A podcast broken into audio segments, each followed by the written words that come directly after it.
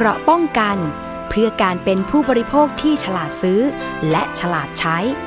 ในรายการ ภูมิคุ้มกัน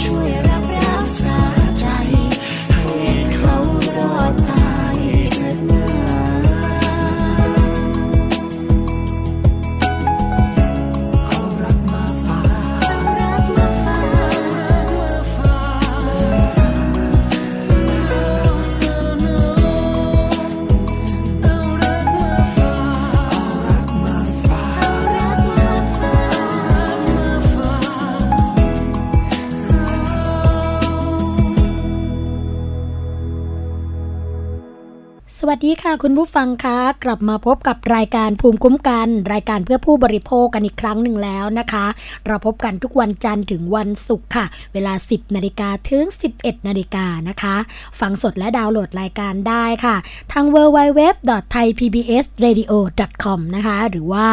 จะ ดาวน์โหลดมาฟังกันย้อนหลังก็มีเทปรายการนะคะ คุณสามารถดาวน์โหลดมาฟังกันได้ เสียงคมชัดแจ่มแจ๋วแน่นอนนะคะ หรือจะฟังผ่านแอปพลิเคชันค่ะ ก็เข้าไปที่ App Store หรือว่า Play Store นะคะ ฟังได้ทางไทย PBS Radio ค่ะ แฟนเพจเข้ามากดไลค์กันได้เลยทาง www.facebook.com/thaipbsradiofan นะคะ และขอสวัสดีไปยังสถานีวิทยุชุมชน ที่เชื่อมโยงสัญญาณกับรายการภูมคุ้มกันันนะคะ สวัสดีไปยังสถานีวิทยุชุมชนคนหนองยาไซจังหวัดสุพรรณบุรีค่ะ FM 107.5เมกะเฮิรตนะคะสถานีวิทยุชุมชนปฐมสาคร จังหวัดสมุทรสาคร FM 106.25เมกะเฮิรตสถานีวิทยุชุมชนคนเมืองลี้จังหวัดลำพูน FM 103.75เมกะเฮิรตสถานีวิทยุเทศบาลทุ่งหัวช้างจังหวัดลำพูน FM 106.25เมกะเฮิรตสถานีวิทยุชุมชนคนเขาวงจังหวัดกาลสิน FM 89 99.5 เมกะเฮิรตซ์และสถานีวิทยุเมืองนนสัมพันธ์ค่ะ FM 99.25 และ 90.75 เมกะเฮิรตซ์นะคะสำหรับสถานีวิทยุชุมชนวัดโพบาลังค่ะ จังหวัดราชบุรีนะคะ FM 103.75 เมกะเฮิรตซ์ตอนนี้นะคะกำลังย้ายไปที่สถานีแห่งใหม่ แล้วก็หวังว่านะคะเมื่อสถานการณ์เรียบร้อยนะคะ มีการจัดระบบกันเรียบร้อย ก็จะกลับมาออกอากาศกับรายการภูมิคุ้มกันกันอีกครั้งหนึ่งนะคะสำหรับวันนี้ค่ะสวนีก็มีประเด็นทางด้านกฎหมาย มาฝากคุณผู้ฟังกันนะคะเพราะว่าเรื่องของกฎหมายใกล้ตัวเนี่ย เป็นเรื่องที่เราควรที่จะรู้เอาไว้นะคะเป็นเรื่องที่บางครั้งบางหนเนี่ยเราอาจจะทำเรื่องที่ผิดกฎหมายไปโดยที่เราไม่ทราบก็ได้ใช่ไหมคะแล้ววันนี้ค่ะ เราจะมาคุยกับผู้เชี่ยวชาญทางด้านกฎหมายกันนะคะต้องเรียกว่าเป็นผู้เชี่ยวชาญเลยค่ะ เนื่องจากว่า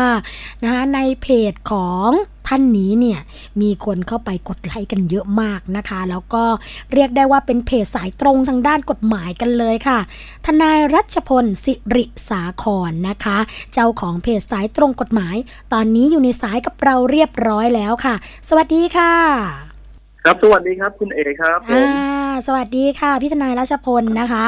อืมก็มีครับผมเรื่องของปัญหาต่างๆ มากมาย แล้วก็พอเราเข้าไปดูในเพจสายตรงกฎหมายตรงนี้นะคะทำให้เราเนี่ยทราบว่า โอ้บางเรื่องบางราวนี่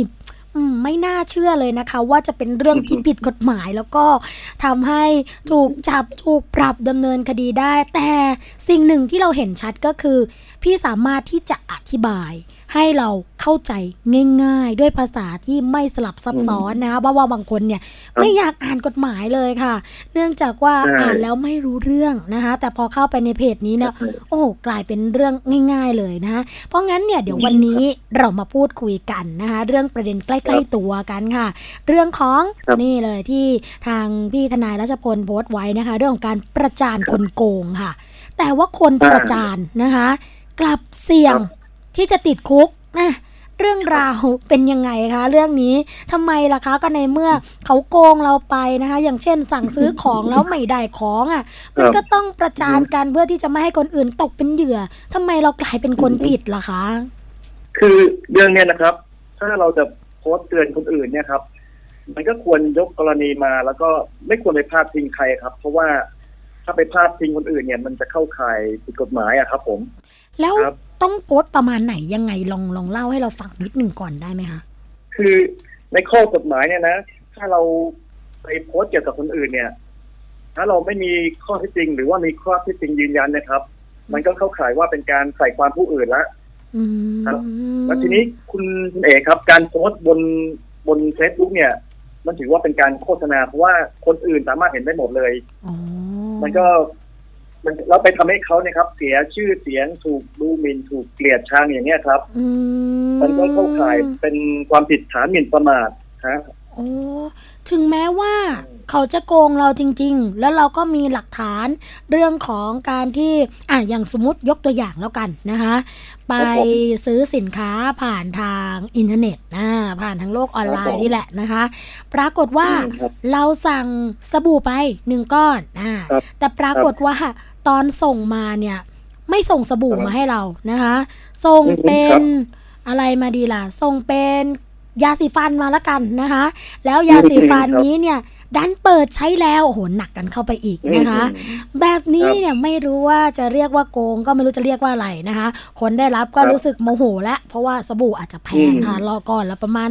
300 400 ก็ว่ากันไปเนี่ยแต่อืมส่งครับยาสีฟันหลอดละ 10 บาทแถมเปิดใช้แล้วมาให้เราแบบนี้เนี่ยอืมก็เลยไปโพสต์ในหน้า Facebook เลยค่ะ บอกว่าเนี่ยสั่งซื้อกับนายคนนี้ ชื่อนี้นามสกุลนี้อืมนะคะ แล้วเกิดเหตุการครัณ์บแบบนี้ แบบนี้เนี่ยเรียกว่าประจานแล้วจะมีความผิดด้วยไหมคะ คือจริงๆแล้วนะไอ้ประประจานเนี่ยแล้วถ้าเรื่องของเราเนี่ย เป็นประโยชน์ต่อประชาชนเนี่ยครับ มันไม่ผิดนะอันเนี้ยครับจริงๆแล้วอะอืมเพราะฉะนั้นในบางเคสเนี่ย อาจจะไม่ผิด แต่ว่าก็ต้องไปสู้กันในศาลอ๋อค่ะคือถ้าเขาดำเนินคดีไปแจ้งความปุ๊บตำรวจจับไปสอบสวนเสร็จไปขึ้นศาลเนี่ย คุณก็ต้องบอกว่าเฮ้ยเนี่ยไอ้ที่ฉันโพสต์เนี่ย มันเป็นประโยชน์ต่อคนอื่น เป็นประโยชน์ต่อประชาชน ฉันไม่มีความผิดอืมอย่างเงี้ยครับ ก็จะไม่ผิดนะฮะค่ะ แต่ว่ามันเสี่ยงนะถ้าถ้าคุณไม่ได้แก้ตัวแบบนี้ คุณไม่มีทนายเก่งๆ คุณไม่มีพยานหลักฐานว่ามันเป็นประโยชน์ต่อประชาชนส่วนใหญ่จริงอือฮึๆมันก็อาจจะเป็นความผิดได้อ๋ออืมอันนี้มันอยู่อยู่ที่ข้อเท็จจริงประกอบหลายอย่างครับ อือือฮึม หลากหลายเรื่องราวจริง ๆนะคะ เพราะว่าบางทีโพสต์ไปก็ไม่ได้ ไม่ได้ว่าจะไปทำให้เขาเสียชื่อหรือว่าอะไรยังไงหรอกค่ะ เพียงแต่ว่าใช่ก็อยากจะโพสต์ว่าให้คนอื่นเนี่ยระวังกันไว้ถ้าไปเจอบุคคลคนนี้แล้วเนี่ย เดี๋ยวอืมไปเจอโดนหลอกเหมือนกันแบบนี้มันก็จะทำให้ใช่เสียใจช่กันไปนะคะ ก็ต้องมาใช้อ่าที่พึ่งก็คือเป็นทนายความนะคะที่สามารถใช่ช่วยแก้ครับต่างตรงนี้กันได้ เพราะว่า เป็นคดีอาญาด้วยใช่ไหมคะ ตรงนี้ อันเนี้ยเป็นคดีอาญาด้วยแล้วก็แพ่งด้วย ก็หมายความว่าอืมมีโทษปรับและจำคุกครับ ถ้าอืมโพสต์เฟซเนี่ยครับด่าคนอื่นเนี่ยครับ มีโทษสูงสุดจำคุกสองปีปรับสองแสนบาทอืมครับผมแล้วก็ในทางแพ่งเนี่ยสามารถเรียกค่าเสียหายได้ด้วยว่าเราเสียหายไปเท่าไหร่แล้วก็เรียกเงินได้ครับ ผม ค่ะใช่ครับ แล้วอือฮึมีวิธีการไหมคะ ว่าถ้าเกิดว่า เจอเหตุการณ์แบบนี้อะเจอการถูกหลอกครับอะประมาณเนี้ยนะคะอือฮึเราจะมีวิธีอือฮึการแก้ไขปัญหายังไง ถ้าเกิดจะไม่ไปโพสต์ไม่ไปไปโพสต์ว่าเขาอะเอาพูดกันง่าย ๆ ค่ะ ครับนะฮะอันเนี้ยหลายคนเขาก็ใช้วิธีการแบบแบบแบบทั่วไปนะก็คือใช้เป็นตัวย่ออะไรเงี้ยอืมอย่างบางคนบอกห้างดังย่านลาดพร้าวอะไรอย่างเงี้ยครับอ๋อคือเราไม่ระบุเจาะจงเนอะค่ะแล้วก็ไม่ระบุชื่อไม่ลงรูป เอาง่ายๆว่าโพสต์ลอยๆเนี่ยครับ โอกาสอืมรอดก็จะมีเยอะครับผมอ๋อใช้แบบนี้นะคะ แต่ว่าอย่าไปใช่ครับระบุตัวตนของคนที่ อาจจะทำให้ใช่เราเกิดใช่ความเสียหายแบบนี้เนี่ยมีความผิดใช่นะคะ แล้วถ้าสมมุติว่าอะเออเป็นเพจขายพระกันบ้างอะอันนี้เห็นบ่อยเพราะว่าครับโซนนี้เคยอืมเข้าไปดูในเพจประมาณนี้นะคะ ก็คือว่าครับไปเช่าพระกันนี่แหละนะ แล้วส่งพระเก๋มาครับ พระปลอมมานะคะ แล้วก็บอกครับว่ามีรับประกันกันนะ ปรากฏว่าพอจะคืนนะคืนไม่ปิดเพจไปเลยนะคะหนีไปเลยครับหายไปเลยไม่มีตัวตนอีกแล้ว ทางครับผู้ใช้นี่ก็เลยไปโพสต์ในเพจ ที่เป็นเพจขายพระนะคะว่าให้อืมระวังบุคคลนี้นะอ่าแปะไปเลยค่ะ เป็นอะไรล่ะล่ะครับสมุดบัญชีธนาคารนะคะ มีอืมอ่าบัตรประจำตัวประชาชนนะคะวันนี้ไม่ได้แค่ชื่ออย่างเดียวนะคะ แปะไปเลยแล้วก็บอกว่าบุคคลคนนี้เนี่ยเป็นบุคคลมิจฉาชีพ ต้องระมัดระวังอย่าไปนู่นอย่าไปนี่ แบบนี้นี่อืมผิดไหมคะแบบนี้เลยอะค่ะ เนี่ยมันจะเสี่ยงตรงที่ว่าเราไประบุเขาว่าเป็นมิจฉาชีพอืมใช่ไหมโอ้แล้วไม่มีหลักฐานยืนยันนี่ว่าเขาเป็นมิจฉาชีพเขาอาจจะเฟซเขาอาจจะเสียก็ได้ใช่ไหมครับโอ้เออค่ะไอ้พวกเนี่ย คนโกงเนี่ยมันมันมีโอกาสรอดเยอะครับอืมอืมค่เพราะว่ากฎหมายมันจะมีช่องช่องเปิดให้เขาโกงหน้าเยอะอะอันเนี้ยน่ากลัวเหมือนกันในในทางกฎหมายนะฮะ ค่ะโอ้ครับผมอืมมีสิ่งที่ต้องค รับระมัดระวังหลายเรื่องหลายราวกันครับเลยนะทีนี้คนโพสต์เนี่ย ผมอย่างที่ผมบอกนะเขาไม่ได้ผิดทุกกรณีนะครับ ก็อาจจะอาจจะไม่ผิดก็ได้ แต่ว่า อย่างน้อยก็โดนเขาแจ้งความแล้วก็ไปขึ้นศาลก็ต้องไปแก้ตัวในศาลก็เดือดร้อนอยู่พอสมควรนะครับ ผมอ๋อเพราะว่าครับอะต่อนะครับพี่เอกคือได้ค่ะการโพสต์เนี่ยเพื่อเพื่อความชอบธรรมหรือว่าเพื่อป้องกันตนหรือว่าป้องกันส่วนได้ส่วนเสียนี่ครับ ตามครองธรรมเนี่ยก็ไม่เป็นความผิด บางทีบางทีมันอาจจะไม่เป็นความผิดแต่ว่าก็ต้องไปว่ากันในศาลนะครับผม คือพูดกันง่าย ๆว่า เราสามารถที่จะถูกฟ้องได้ ถ้าเกิดว่าอ่าใช่ทางคู่กรณีจะฟ้องเราใช่ไหมคะครับใช่ครับผมครับอืมแต่ว่าเรื่องของการพิสูจน์ถูกผิดเรื่องอะไรเนี่ย ก็ต้องไปว่ากันในในชั้นศาลถ้าเกิดมีการ ฟ้องร้องกันนะคะแล้วโอกาสครับผมที่จะชนะนะคะโอกาสที่จะชนะหรือว่าโอกาสที่จะพิสูจน์เราแล้วว่าไอ้สิ่งที่เราโพสต์ไปมันเป็นเรื่องจริงเนี่ย อันนี้มีเหตุการณ์หรือว่ามีกรณีตัวอย่างที่พอจะเล่าให้เราฟังได้ไหมคะ ว่ามีไหมที่ผู้บริโภคคนที่เพจไปหรือเออคนที่โพสต์ไปในเพจเนี่ย เป็นฝ่ายชนะคนที่มาฟ้องอะค่ะเออกรณีตัวอย่างเนี่ยครับ ในเรื่องของ Facebook เลยนะ ผมก็ยัง ไม่ค่อยเห็นนะเพราะว่า Facebook เนี่ยเป็นเรื่องใหม่ ครับ เมื่อก่อนเนี่ยเขาจะตะโกนด่ากันต่อหน้าคนอื่นอย่างเงี้ยผิดหมิ่นประมาทค่ะ แต่ช่วงหลังเนี่ยที่มี Facebook เข้ามา Facebook มันเป็นเรื่องใหม่ แล้วก็บางครั้งอะเอาผิดยากเพราะว่าไม่รู้ใครเป็นคนโพสต์อ๋อครับมันก็เลยคดีผมยังไม่เห็นนะฮะ เห็นว่าถ้าเกิดเป็นเรื่องของการโพสต์ในข้อความทางคอมพิวเตอร์ หรือว่าโพสต์ทางครับใน Facebook ในในไลน์ครับในโลกโซเชียลเนี่ย จะมีกฎหมายตัวหนึ่งที่บอกว่าเป็นคดีอาญาที่ยอมความกันไม่ได้เลยใช่ไหมคะ ตรงนี้อืมมีพรบคอมอะครับ แต่ว่าอ่าแต่ว่าก็ต้องดูนะครับ พรบคอมเนี่ยเขาออกมาใหม่อืมซึ่งบอกว่าถ้าผิดเป็นหมิ่นประมาทแล้วอะมันก็จะอาจจะไม่ผิดพรบคอมนะฮะ อ๋อ ค่ะ ใช่ มันก็เลยต้องต้องต้องดูเป็นกรณีไปอะครับผม อ๋อ ถ้าเกิดเป็นความผิดใช่เรื่องของการหมิ่นประมาทเนี่ย อาจจะไม่ใช่เกี่ยวโยงไปเรื่องของพรบคอม แต่ถ้าเกิดเป็นพรบคอมพิวเตอร์นี่น่าจะเป็นเรื่องที่ว่าโฆษณาโอ้อวดหลอกลวงประชาชนทำให้เกิดความเข้าใจผิดหรือว่าเป็นเรื่องที่ส่งผลกระทบต่อบุคคลส่วนใหญ่อย่างนี้ใช่ไหมคะใช่ใช่ครับผมครับอืมเป็นคนละเป็นคนละความผิดกับกับหมิ่นประมาทถ้า ถ้าเป็นพรบคอมเนี่ยครับไม่สามารถยอมความได้ครับผมอ๋อ อันนี้ก็จะเป็นเรื่องของการช่อโกงเรื่องของอะไรทำนองนั้นไปแบบนี้ลักษณะคล้ายๆ แบบนั้นถูกเข้าใจถูกต้องใช่ไหมคะใกล้ใกล้เคียงครับใกล้เคียงอ่าแต่ว่ามันเป็นกฎหมายเฉพาะเลยเกี่ยวกับคอมพิวเตอร์เลยครับอืผมมก็เดี๋ยวค่อยมาใช่พูดคุยหรือว่าพูดคุยรายละเอียดให้มันชัดเจนมากขึ้น เดี๋ยวเอาไว้ อีกรอบหนึ่งนะคะ อีกเรื่องหนึ่งค่ะอีกเรื่องหนึ่งอะ เราเข้าใจละเรื่องของการประจานคนโกงประจานเรื่องของอันนี้ไม่ควรทำนะคะ เพราะว่าเสี่ยงที่จะมีผลเรื่องของคดี แต่อีกเรื่องหนึ่งสิคะไม่น่าเชื่อค่ะ ว่าจะมีโทษปรับสูงสุดถึง5,000บาทก็คือ การเมาแล้วหลับคาโต๊ะอะค่ะ ยังไงคะเรื่องนี้ลองลองลองอธิบายให้กับคุณผู้ฟังฟังนิดนึงค่ะ ครับผม อันเนี้ยตามประมวลกฎหมายอาญานะครับ คุณเอมาตราสามเจ็ดแปดเนี่ยครับค่ะเขาระบุว่าผู้ใดเสพเสพผู้ใดเสพสุราหรือว่าของเมาอย่างอื่นจนเป็นเหตุให้ตนเมาประพฤติวุ่นวายหรือคลองสติไม่ได้ขณะอยู่ในถนนสาธารณะ หรือสาธารณสถาน ต้องระวังโทษปรับไม่เกินห้าพันบาทครับอืมทีนี้เราก็มาอธิบายว่าเสพเหล้าเมาใช่ไหมฮะค่ะเสร็จแล้ว คลองสติไม่ได้เนี่ย หมายความว่าไงบางคนบอกว่าเฮ้ยเมาหลับไปแล้วอะจะมีสติได้ไงนะมันไม่มีสติแล้ว ไม่ใช่คลองสติไม่ได้อืมจริงๆแล้วครับคุณเอ๋เราก็ต้องมาดูนะว่า เวลากินเหล้าอะ เราไม่ได้เมาปุ๊บแล้วหลับเลยถูกไหมครับคุณเอ๋ค่ะเราค่อยๆกิน ค่อยๆกิน กินอ่าสิบแก้วยี่สิบแก้วสามสิบแก้วก่อนจะหลับเนี่ยเรามีอาการคลองสติไม่ได้อยู่ถูกไหมครับคุณเอ๋ค่ะว่าอย่างนั้นนะใช่ค่ะ อืมครับ ดังนั้นถ้าคนเมาแล้วเมาแล้ว เมามากจนหลับเนี่ยครับ มันก็เข้าข่ายว่าเป็นความผิดนะฮะอืมแต่มันไม่รวมถึงคนเมาแล้วง่วงแล้วหลับนะครับ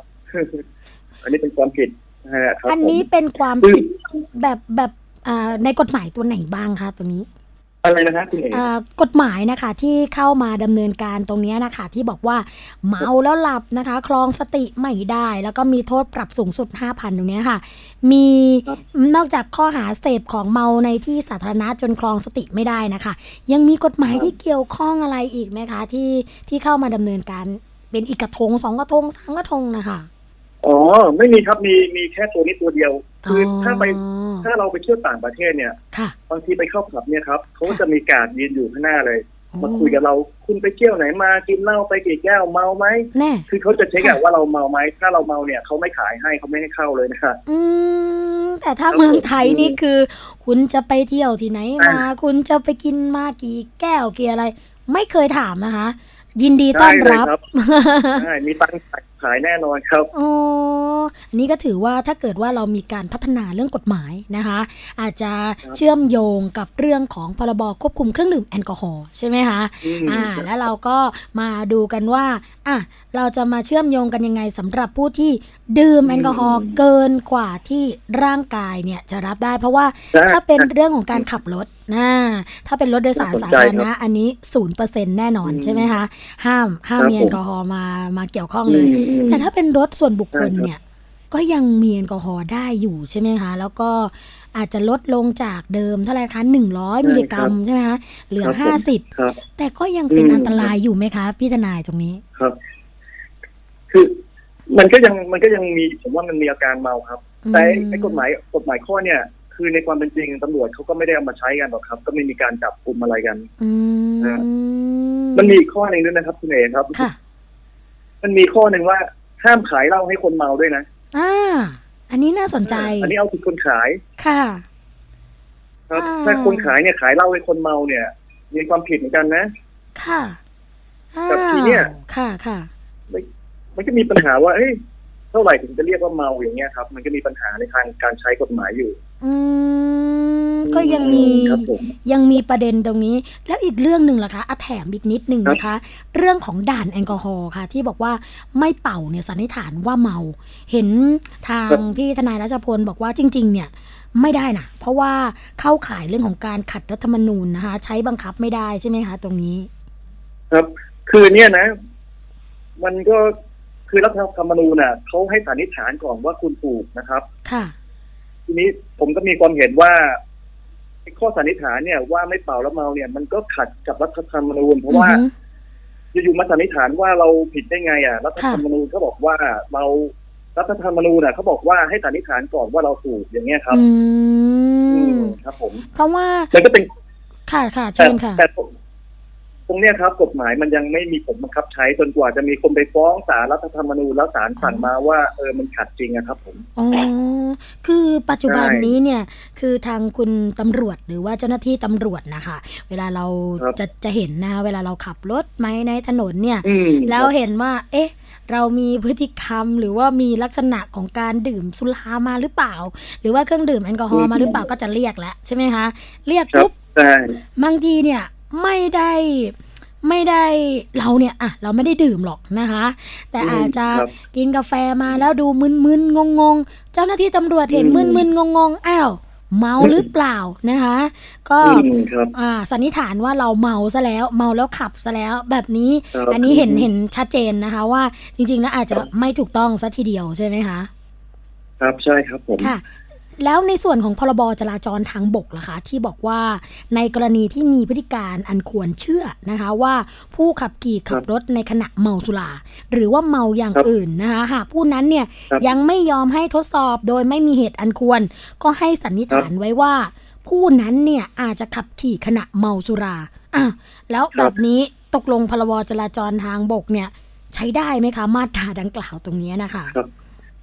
คือปัจจุบันเนี่ยครับ ยังใช้อยู่ครับ ผมอืมจนกว่า จนกว่าครับจะมีคนเอาไปฟ้องศาลแล้วก็จนกว่าศาลจะตัดสินว่ามันใช้ไม่ได้แล้ว ถึงจะใช้ไม่ได้ครับผม อ๋อ ก็คือว่าอาจจะต้องมีผู้เสียหายใช่ไหมคะ ที่ใช่ครับเอ่อผมไปยื่นฟ้องศาลศาลปกครองใช่อ่าศาลปกครองศาลรัฐใช่ไหมคะรัฐธรรมนูศาลญรัฐธรรมนูญอ่าครับศาลรัฐธรรมนูญว่าเฮ้ย เรื่องนี้เนี่ยอาจจะมีการขัดกับรัฐธรรมนูญหรือเปล่านะคะจะใช้ครับบังคับไม่ได้นะคะเพราะว่าอย่างอืมที่พี่ใช่ครับทนายรัฐเอ่อที่ทนายรัชพลบอกว่า รัฐธรรมนูญเนี่ยมีหลักการอยู่ว่า ให้สันนิษฐานว่าผู้ต้องหาไม่มีความผิดใช่ไหมคะ แต่ว่าพรบครับจราจรทางบกกลับมีข้อความ หรือว่ามีข้อกฎหมายให้สันนิษฐานว่าผู้ต้องหากระทำความผิดไปแล้ว อันนี้โอ้โหก็น่าจะต้องลองดูนะคะ ว่าเป็นข้อกฎหมายที่ขัดแย้งกับรัฐธรรมนูญหรือเปล่า ใช่ไหมคะใช่ใช่ครับอืมแล้วจะต้องไปว่ากันศาลเรื่องพวกนี้ต้องให้ศาลตัดสินนะครับผมโอ้ใช้เวลานานไหมคะ ถ้าเกิดว่ามีการฟ้องร้องหรือว่าดำเนินการที่ศาลรัฐธรรมนูญนะคะมันก็น่าจะน่าจะเป็นปีครับโอ้แต่ละศาลนี่เดี๋ยวนี้คิวยาวครับภาษารัฐธรรมนูญก็ไม่แน่นะครับผม อืม แต่ว่าอย่างน้อยที่สุดนะคะ อ่าก็คือครับเราเนี่ยก็อาจจะได้มีบรรทัดฐานทางกฎหมาย อีกข้อหนึ่งอืมนะครัคะบที่นำมาใช้กันในสังคมนะคะคือพอเราใช่พูดคุยกันเนี่ยเห็นเรื่องของการครับต่อยอดหลายเรื่องเหมือนกันค่ะ ไม่ว่าจะเป็นครับเรื่องผมของที่พี่รัชพลเล่าให้ฟังนะคะว่า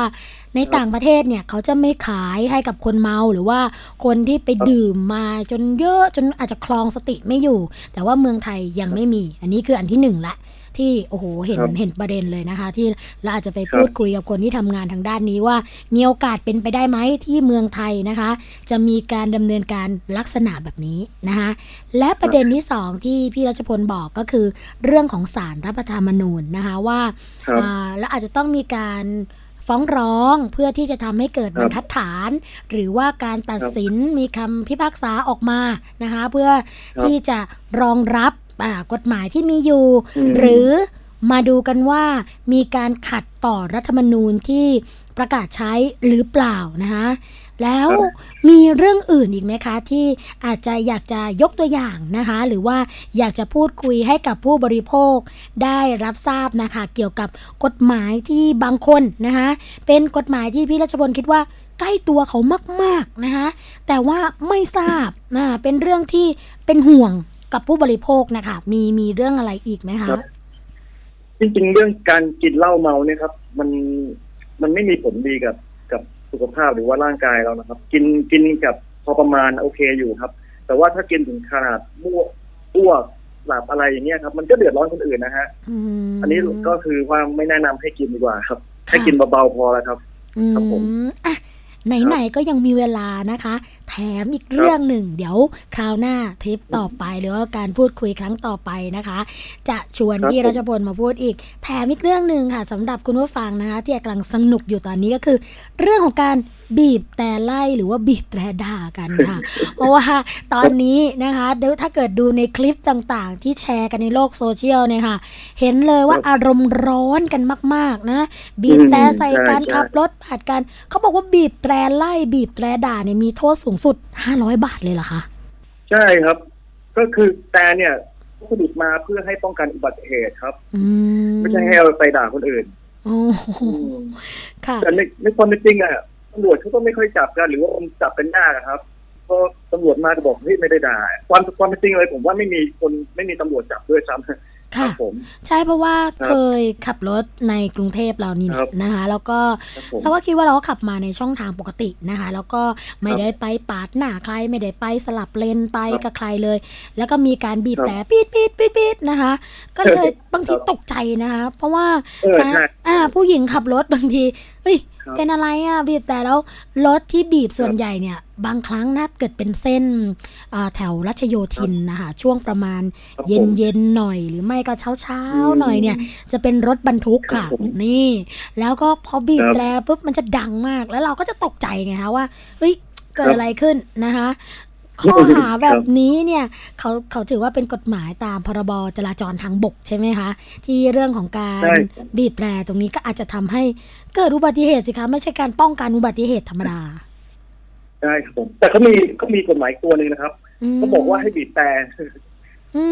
มเออคุณเคยเห็นดูไหมกฎหมายอะไรครับ คือถ้าไม่บีบนี่มีความผิดเลยนะฮะอ้าวเหรอคะครับ เขาบอกว่าเวลาขับรถบนเขาเนี่ยเจอทางโค้งทางเลี้ยวเนี่ยให้บีบแต่ครับผมอ๋ออืมถ้าไม่บีบถ้าไม่บีบแต่มีความผิด เพราะว่า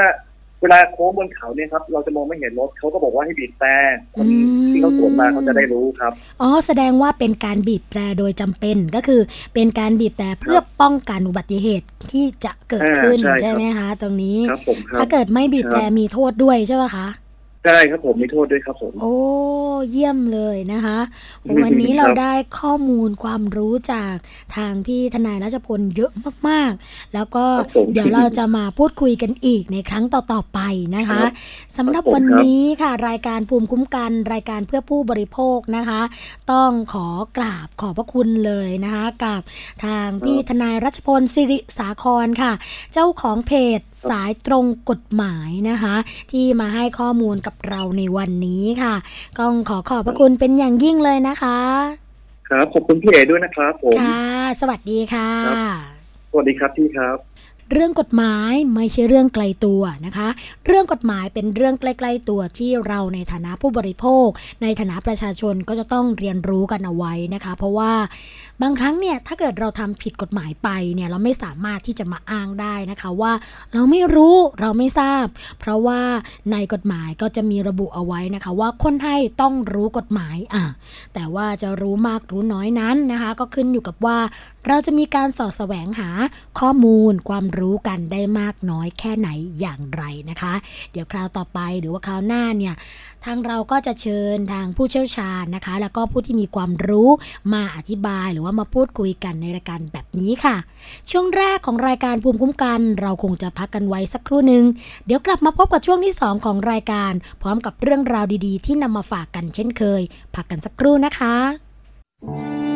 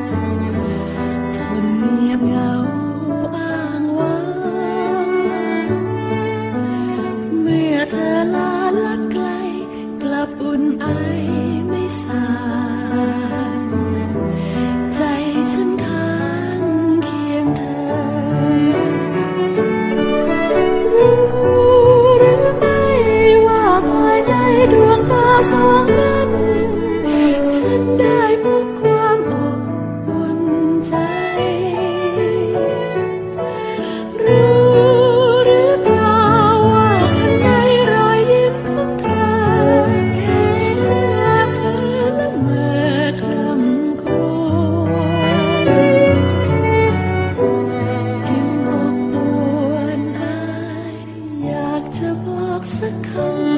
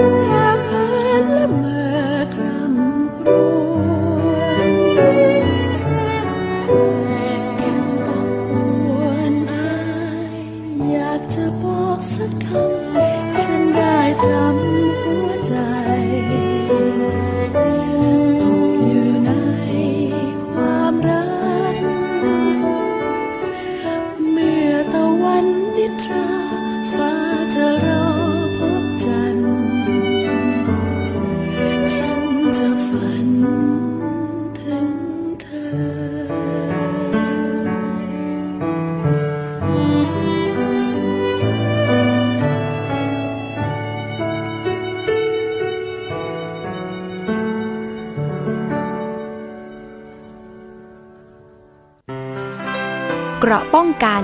เพื่อการเป็นผู้บริโภคที่ฉลาดซื้อ และฉลาดใช้ ในรายการ ภูมิคุ้มกัน กลับมาพบกับช่วงที่ 2 ของรายการภูมิคุ้มกัน รายการเพื่อผู้บริโภคค่ะคุณผู้ฟังคะ ในเรื่องของความสวยความงามนะคะ ใครๆก็อยากจะมีกันนะคะ เพราะว่าเขาบอกว่าไก่งามเพราะขนคนงามเพราะแต่งใช่ไหมคะ แต่ว่าในเรื่องของความสวยความงามเนี่ยบางครั้งก็แฝงไปด้วยอันตรายค่ะ อย่างแฟชั่นไฮเทคนะคะสมัยนี้ค่ะ นั่นก็คือขนตาเรืองแสงจาก LED นั่นเองนะคะโอ้โหหลอดไฟกันนี่แหละค่ะ จากที่เขาจะเอามาให้เพื่อแสงสว่างนะคะ ก็เอามาใช้ในเรื่องของความสวยความงามกันค่ะ เขาบอกว่าจริง ๆ แล้วเนี่ยก่อให้เกิดอันตรายได้นะคะ เพราะว่าเสี่ยงต่อต้อตาแล้วก็จอตาเสื่อมค่ะ แฟชั่นใหม่นะคะขนตาเรืองแสงค่ะ ใช้ LED ติดเปลือกตานะคะ หมอก็บอกว่าจริง ๆ แล้วเนี่ยความร้อนแม้ว่าไม่มากนะคะ ก็ทำให้น้ำตาระเหย ตาแสบแห้ง น้ำหนักของหลอดไฟก็ทำให้ตาเมื่อยล้านะคะ แถมพ่วงด้วยรังสีอัลตราไวโอเลตอีกนะคะระยะยาวก็อาจจะก่อให้เกิดโรคต้อตาได้ค่ะ รองศาสตราจารย์นายแพทย์นริศกิจนรงค์นะคะ อาจารย์ประจำภาควิชาจักษุวิทยา คณะแพทยศาสตร์ศิริราชพยาบาล มหาวิทยาลัยมหิดลค่ะ ก็กล่าวถึงกรณีเรื่องของการแชร์รูปแล้วก็วิดีโอนะคะ ผ่านโซเชียลมีเดียค่ะ ถึงแฟชั่นใหม่ในการนำเอาหลอดไฟ LED นะคะมาติดบริเวณใต้ดวงตาแล้วก็บนเปลือกตาเพื่อความสวยงามนะคะว่า จากที่ดูในคลิปก็จะพบว่ามี 2 แบบคือ แบบที่ติดใต้ตาแล้วก็แบบที่ติดบนเปลือกตาค่ะ ซึ่งตามปกตินะคะ หลอด LED เนี่ยจะไม่ทำให้เกิดความร้อนมาก แต่แบบที่ติด ใต้ตาล่างค่ะ อาจจะทำให้แสงเข้าตาได้นะคะ ส่วนแบบที่ติดเปลือกตาบนเนี่ยแสงจะไม่เข้าตาค่ะ อย่างไรก็ตามนะคะ ก็อยากเรียนว่า ตามปกติแล้วเนี่ยแสงจากหลอดไฟหรือว่าแสงจากสิ่งต่างๆ จะมีรังสีอันตราไวโอเลตค่ะ ซึ่งแม้ไม่เห็นแสงก็จะมีรังสีอันตราไวโอเลตเป็นคลื่นความยาวอยู่ ซึ่งเป็นอันตรายค่ะ ก็คุณหมอก็บอกนะคะว่า หากมีการโดนรังสีดังกล่าวในระยะยาว จะทำให้เกิดต้อเนื้อ ต้อลม ต้อกระจก จอตาเนี่ยก็จะเสื่อมได้ค่ะ หรือหากติดนะคะ เมื่อเป็นวัยรุ่นก็ยังไม่เห็นผลเสียตอนนี้หรอกค่ะ แต่พออายุมากขึ้นนะคะ ก็จะเห็นผลเสียได้อย่างชัดเจนค่ะ และความร้อนที่เกิดขึ้นจากหลอดไฟก็จะทำให้น้ำตาเนี่ยระเหย ตาก็จะแห้งนะคะ แสบเคืองตา น้ำหนักจากหลอดไฟเองเนี่ยก็อาจจะทำให้ตาเมื่อยหลาได้ค่ะ นอกจากนี้นะคะ รอบดวงตาเนี่ยเป็นบริเวณที่ผิวบอบบางที่สุดค่ะ แม้กระทั่งการทาครีมต่างๆเนี่ยก็ควรเว้นรอบดวงตาเอาไว้นะคะ ดังนั้นการโดนความร้อนมากๆ ก็จะทำให้ผิวเหี่ยวย่นได้อีกค่ะ ซึ่งตามปกตินะคะ แพทย์ผู้เชี่ยวชาญด้านจักษุเนี่ยหรือว่าด้านดวงตาก็จะแนะนำนะคะ ให้ปกป้องดวงตาได้ โดยการป้องกันแสงต่างๆ อยู่แล้ว เราถึง มีอุปกรณ์ต่างๆ เช่น แว่นกันแดดนะคะ ไม่ว่าจะเป็นจากแสงแดดจากสิ่งต่างๆ ที่มีแสงเนี่ยก็อยากเตือนผู้บริโภคหรือว่าประชาชนนะคะ ให้ระวังการใช้อุปกรณ์เช่นนี้ค่ะ เพราะถือว่าเป็นเทคโนโลยีใหม่ แต่เราไม่ทราบเลยว่าจะมีอันตรายมากน้อยขนาดไหนนะคะ จึงต้องระวังให้มากค่ะ เพราะว่าอาจจะเป็นโรคต่างๆ ที่กล่าวไปข้างต้น ซึ่งพอจะเห็นผลเนี่ยก็จะอายุมากขึ้นนะคะคุณหมอก็ เตือนเอาไว้ค่ะ ก็หลอด LED นะคะ ก็ถูกประดิษฐ์ขึ้นมาเนี่ย เพื่อที่จะให้แสงสว่าง เพื่อที่จะทำให้เกิดประโยชน์ในการใช้ แต่การนำมาใช้กับความงามตรงนี้เนี่ยก็ต้องระมัดระวังกันแล้วล่ะค่ะ ว่าอาจจะก่อให้เกิดผลกระทบกับร่างกายอย่างไรบ้าง เรื่องความสวยความงามนะคะ เป็นเรื่องที่ไม่เข่าใครออกใคร แต่ ก็ต้องสวยงามบนพื้นฐานของความปลอดภัยด้วยนะคะ คุณผู้ฟังคะอีกเรื่องหนึ่งค่ะหลังจากที่มีข่าวคลึกโครมนะคะว่าเด็ก อายุน้อยๆเนี่ยไปเที่ยวในสวนน้ำของจังหวัดแห่งหนึ่ง แล้วก็ไปดื่มน้ำในสระว่ายน้ำนะคะจนกลับมาถึงบ้านเนี่ยก็เสียชีวิตกันทั้งหมดเลย แล้วก็เจ้าของสระว่ายน้ำเองเนี่ยก็ออกมาให้ข้อมูลนะคะว่า จะไม่รับผิดชอบต่อเหตุการณ์ที่เกิดขึ้น เนื่องจากว่ามีคำเตือนระบุเอาไว้แล้วนะคะว่าห้ามดื่มน้ำในสระซึ่งเรื่องนี้ล่ะค่ะก็เป็นประเด็นที่เราจะนำมาพูดคุยกัน นั่นก็คือเรื่องของผลการวิจัยค่ะคุณผู้ฟังคะชี้ชัดเลยนะคะว่าการฉี่หรือการปัสสาวะในสระว่ายน้ำเนี่ยไม่ปลอดภัยก่อให้เกิดอันตรายกับผู้ที่ใช้สระว่ายน้ำร่วมกันค่ะจำได้ไหมคะว่า มีนักว่ายน้ำเจ้าของเหรียญทองโอลิมปิกค่ะ ก็ชื่อไมเคิลเฟลป์สนะคะ ก็เคยยอมรับค่ะว่าเคยปัสสาวะในสระว่ายน้ำค่ะ โดยกล่าวว่าคลอรีนเนี่ยฆ่าเชื้อโรคไม่เป็นไรนะคะ ก็คงไม่มีใครปฏิเสธได้ว่าการปัสสาวะลงในสระว่ายน้ำเนี่ยเป็นพฤติกรรมที่ออกจะน่ารังเกียจนะคะ แต่เวลานี้ค่ะวิทยาศาสตร์ก็ยังชี้ด้วยค่ะว่า การปัสสาวะในสระว่ายน้ำเนี่ย เป็นอันตรายด้วยนะคะ เรื่องนี้ได้รับการเปิดเผยค่ะ เป็นผลงานวิจัยใหม่นะคะ ระบุว่าความจริงแล้วคอรีนไม่ได้ฆ่าสิ่งที่อยู่ในปัสสาวะค่ะ แต่จะทำปฏิกิริยากับปัสสาวะและส่งผลนะคะ ที่ได้เนี่ยอาจจะก่อให้เกิดอันตรายด้วยค่ะ การวิจัยซึ่งตีพิมพ์ในวารสารวิทยาศาสตร์ และเทคโนโลยีสิ่งแวดล้อมนะคะ ได้ใช้เทคนิคที่เรียกว่า membrane introduction mask นะคะ ก็ เพื่อที่จะวัดว่ามีสารอันตรายใดบ้างนะคะ ในสระว่ายน้ำหรือไม่ กรดยูริกค่ะ ในปัสสาวะของมนุษย์เนี่ย พอไปผสมกับคลอรีนก็จะเกิดเป็นไซยาโนเจนนะคะะซึ่งไอไซยาโนเจนคลอไรตัวนี้หรือว่าสารไตรคอรามีนเนี่ยเนี่ยเขาก็จะเรียกอีกอย่างหนึ่งว่า ไซยาไนด์นะคะไซยาไนด์ตัวนี้นะคะก็เป็นสารมีพิษที่อาจทำให้เกิดอันตรายต่ออวัยวะต่างๆ เช่นปอด หัวใจแล้วก็ระบบประสาทส่วนกลางนะคะ ส่วนไตรคอรามีนเนี่ยก็จะมีผลหรือว่ามีส่วนก่อให้เกิดบาดแผลในปอดเฉียบพลันค่ะ ความเข้าใจผิดอย่างกว้างขวางนะคะ ประการหนึ่งก็คือ กลุ่มว่ายน้ำก็คือว่าเขาบอกว่าปัสสาวะในสระว่ายน้ำเนี่ยเป็นพฤติกรรมที่ยอมรับได้ แม้จะมีการติดป้ายประกาศในหลายๆสระนะคะ เพื่อสนับสนุนสุขนามัยที่ถูกต้อง นอกจากนี้ก็ยังรู้กันโดยทั่วไปค่ะว่า นักว่ายน้ำเนี่ยมากมายไม่ใส่ใจคำเตือนดังกล่าว คือที่สำคัญเนี่ยในจำนวนนี้ก็อย่างที่บอกค่ะ มีนักว่ายน้ำชั้นแนวหน้านะคะ ที่ออกมาพูดว่าอาการปัสสาวะในสระว่ายน้ำเนี่ยไม่มีอันตรายอันนี้ไม่ใช่แล้วนะคะเปลี่ยนความคิดไปได้เลย ดังนั้นในครั้งต่อไปที่คุณใช้สระว่ายน้ำก็ขอให้พึงระลึกถึงป้ายประกาศเตือนเหล่านี้นะคะ หากมีลูกเล็กก็อย่าลืมให้ลูกเนี่ย ปัสสาวะให้เรียบร้อยก่อนลงจากสระว่ายน้ำด้วยนะคะ ก็ระมัดระวังกันแล้วก็นอกจากนั้นค่ะคุณผู้ฟังคะวิธีการให้ลูกนะคะ เล่นน้ำในสระว่ายน้ำอย่างปลอดภัยเนี่ย ก็เป็นสิ่งสำคัญค่ะ เพราะว่าแน่นอนนะคะว่าความปลอดภัยของลูกของลูกเนี่ยเป็นสิ่งที่สำคัญสำหรับคุณพ่อคุณแม่ใช่ไหมคะ ยิ่งถ้าเกิดมีสระว่ายน้ำอยู่ในบ้าน หรือว่าพาลูกไปว่ายน้ำเป็นประจำก็ยิ่งต้องมีมาตรการเพื่อความปลอดภัยด้วย เพราะว่าไม่ใช่เรื่องแปลกเลยค่ะ ที่เด็กวัยหัดเดินจะเหมือนกับแม่เหล็กดึงดูดอุบัติเหตุในสายตาของเด็กวัยนี้นะคะทุกสิ่งทุกอย่างก็ช่างหนาค้นหา และตื่นตาตื่นใจมากๆนะคะ เด็กๆวัยนี้เนี่ยคุณฟังจะหมุนไปทางโน้นที หันไปทางนี้ทีนะคะเหมือนกับว่าไม่สามารถจะหักห้ามตัวเองได้ค่ะ จากการคลาน การเดิน การกระโดดนะหรือว่าการวิ่งค่ะ พลังงานแบบไร้ขีดจำกัดของเด็กวัยนี้แหละค่ะ ก็จะทำให้ผู้ใหญ่เนี่ยหมดแรงเอาง่าย ๆเลยนะคะ แต่สิ่งสำคัญค่ะที่ผู้ใหญ่อย่างเราเนี่ยต้องจำให้ขึ้นใจก็คือ เด็กวัยนี้ยังไม่เข้าใจนะคะว่าอุบัติเหตุคืออะไร เด็กวัยหัดเดินเนี่ยจะชอบเล่นน้ำค่ะสำหรับเด็กๆวัยนี้แล้วนะคะ การว่ายน้ำเป็นช่วงเวลาที่แสนตื่นเต้น แล้วก็ประทับ ใจมากที่สุดค่ะ แต่เรื่องเศร้าก็คือการจมน้ำเนี่ยเป็นสาเหตุอันดับต้นๆ ในการเสียชีวิตของเด็กวัยนี้ทั่วโลกเลยค่ะ เราตระหนักกันดีนะคะ คุณพ่อคุณแม่ว่า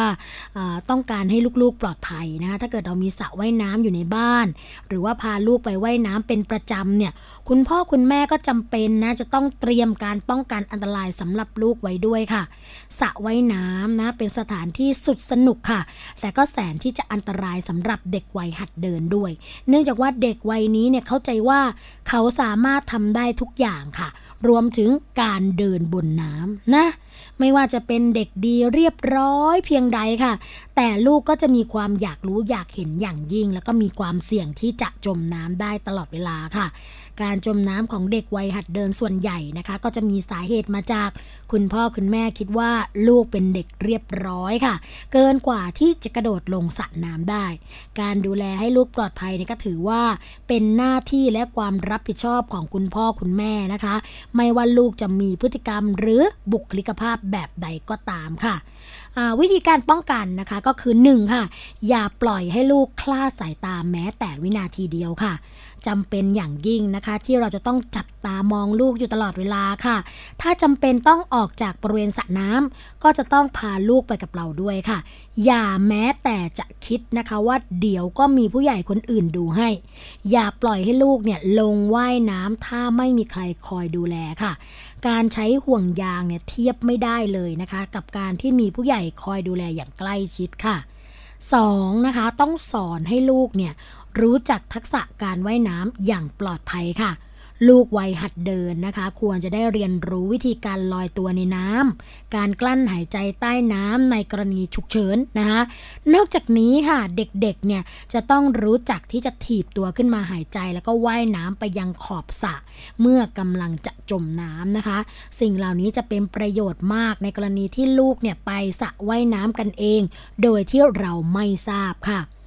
3. นะคะ ถึงลูกจะว่ายน้ำเป็น แต่ก็อย่ามั่นใจจนเกินไปนะคะ เด็กที่เคยเรียนว่ายน้ำเนี่ยมีอัตราเสี่ยงในการจมน้ำสูงมากค่ะ เนื่องจากว่าถ้าเด็กวัยนี้พลัดตกลงไปในสระว่ายน้ำเด็กจะตกใจและทำอะไรไม่ถูกค่ะ แม้ว่าจะเคยเรียนว่ายน้ำมาก่อนแล้วก็ตาม ก็จะเหมือนกับเรานะคะ บางทีเราตกใจเนี่ยเราก็คลองสติไม่อยู่ เราไม่รู้จะทำยังไงแล้วเด็กเนี่ยบางทีเขาก็ไม่รู้นะคะว่าเขาจะทำยังไง 1 2 3 เพราะว่าเขายังไม่มี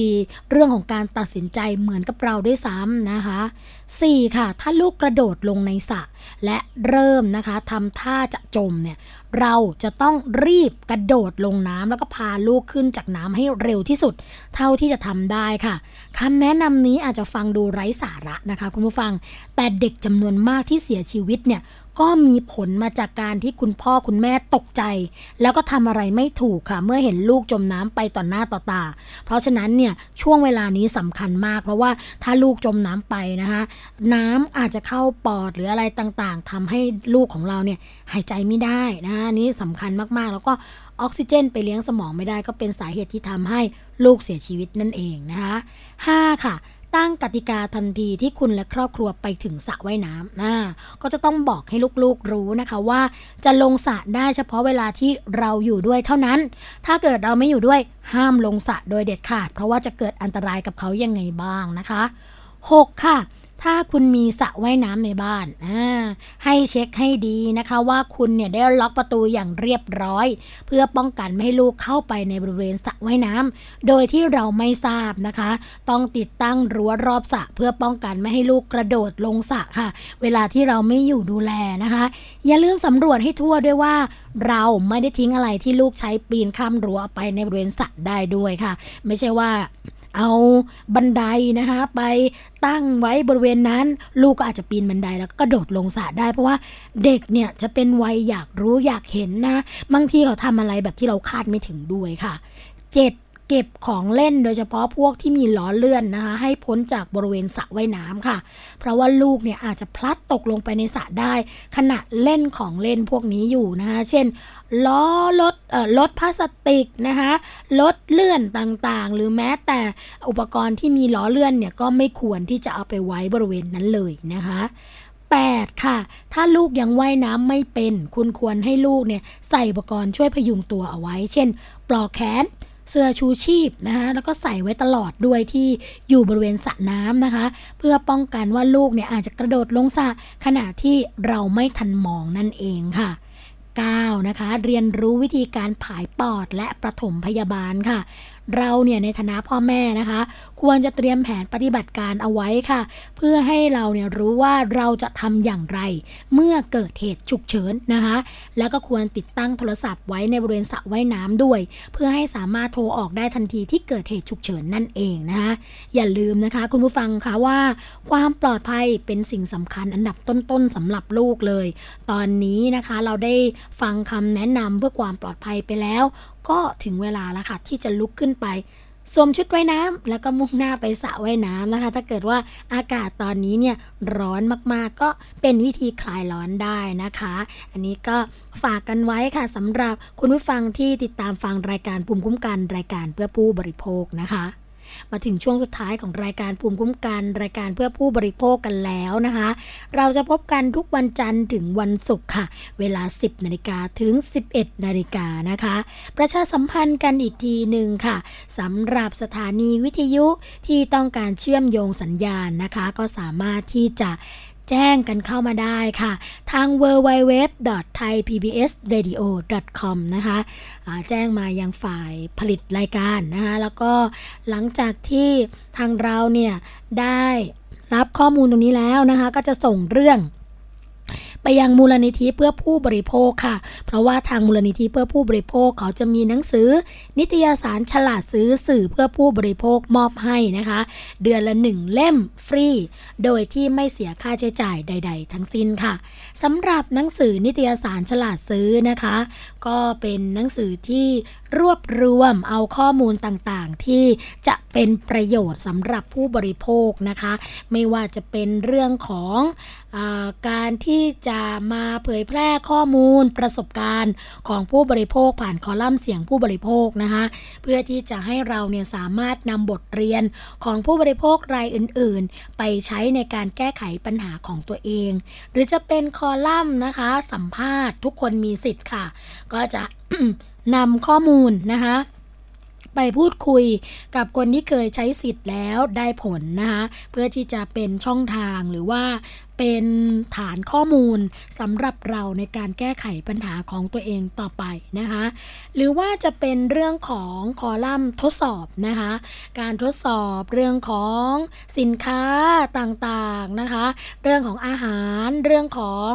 ออสิ่งของเนี่ยก็มีทดสอบในหนังสือนิตยสารฉลาดซื้อนะคะ เช่น บางครั้งเนี่ยเขาจะทดสอบอาหารเม็ดสำหรับแมวโตเต็มวัยค่ะ เพราะว่าบางครั้งนะคะการที่เราให้สัตว์เลี้ยงที่รักของเราอย่างแมว อย่างสุนัขรับประทานอาหารพวกนี้เข้าไปเนี่ยอาจจะเกิดให้เกิดโรคนะคะกับพวกเขาได้ เช่น โรคไต เนื่องจากว่ามีโซเดียมเกิน เขาก็จะมีการทดสอบแบบนี้นะคะหรือว่าจะเป็นการทดสอบกระจกนิรภัยกันรอยหน้าสมาร์ทโฟนนะคะก็มาทดสอบกันว่า ยี่ห้อไหนแบบไหนที่จะป้องกันหน้าจอไม่ให้เกิดการเป็นรอยอ่า ตรงนี้เนี่ยก็ยืดอายุการใช้งานของเครื่องใช้ของเราออกไปได้นะคะ หรือว่าจะเป็นการทดสอบแสง UV นะคะ แผ่นที่เป็นกันรอยติดหน้าโทรศัพท์มือถือ ว่าแสงต่างๆ จะหลุดลอดออกมาสู่ตาเราได้มากน้อยแค่ไหนอย่างไรนะคะ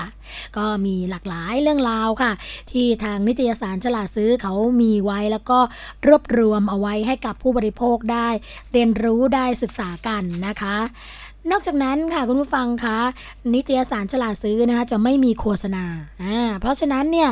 ข้อมูลที่อยู่ในนิตยสารฉลาดซื้อนะคะคุณสามารถนำไปใช้ได้เลย มีแหล่งอ้างอิงชัดเจน ไม่มีการมาบอกนะคะว่าเป็นก็ไก่ข้อไข่ก็ควายงองู ก็จะมีการระบุชื่อสินค้าต่างๆ ไปเพื่อป้องกันความสับสนให้กับผู้บริโภค เรียกได้ว่าเป็นข้อมูลที่ทรงคุณค่านะคะก็ฝากกันไว้ค่ะสำหรับรายการวิทยุที่ต้องการเชื่อมโยงกันนะคะสำหรับวันนี้ค่ะรายการภูมิคุ้มกันและสวนีก็ดำเนินการมาจนถึงช่วงสุดท้ายกันแล้วนะคะ เราพบกันใหม่ในวันต่อไปค่ะสำหรับวันนี้ สวัสดีค่ะ เกราะป้องกัน เพื่อการเป็นผู้บริโภคที่ฉลาดซื้อ และฉลาดใช้ ในรายการ ภูมิคุ้มกัน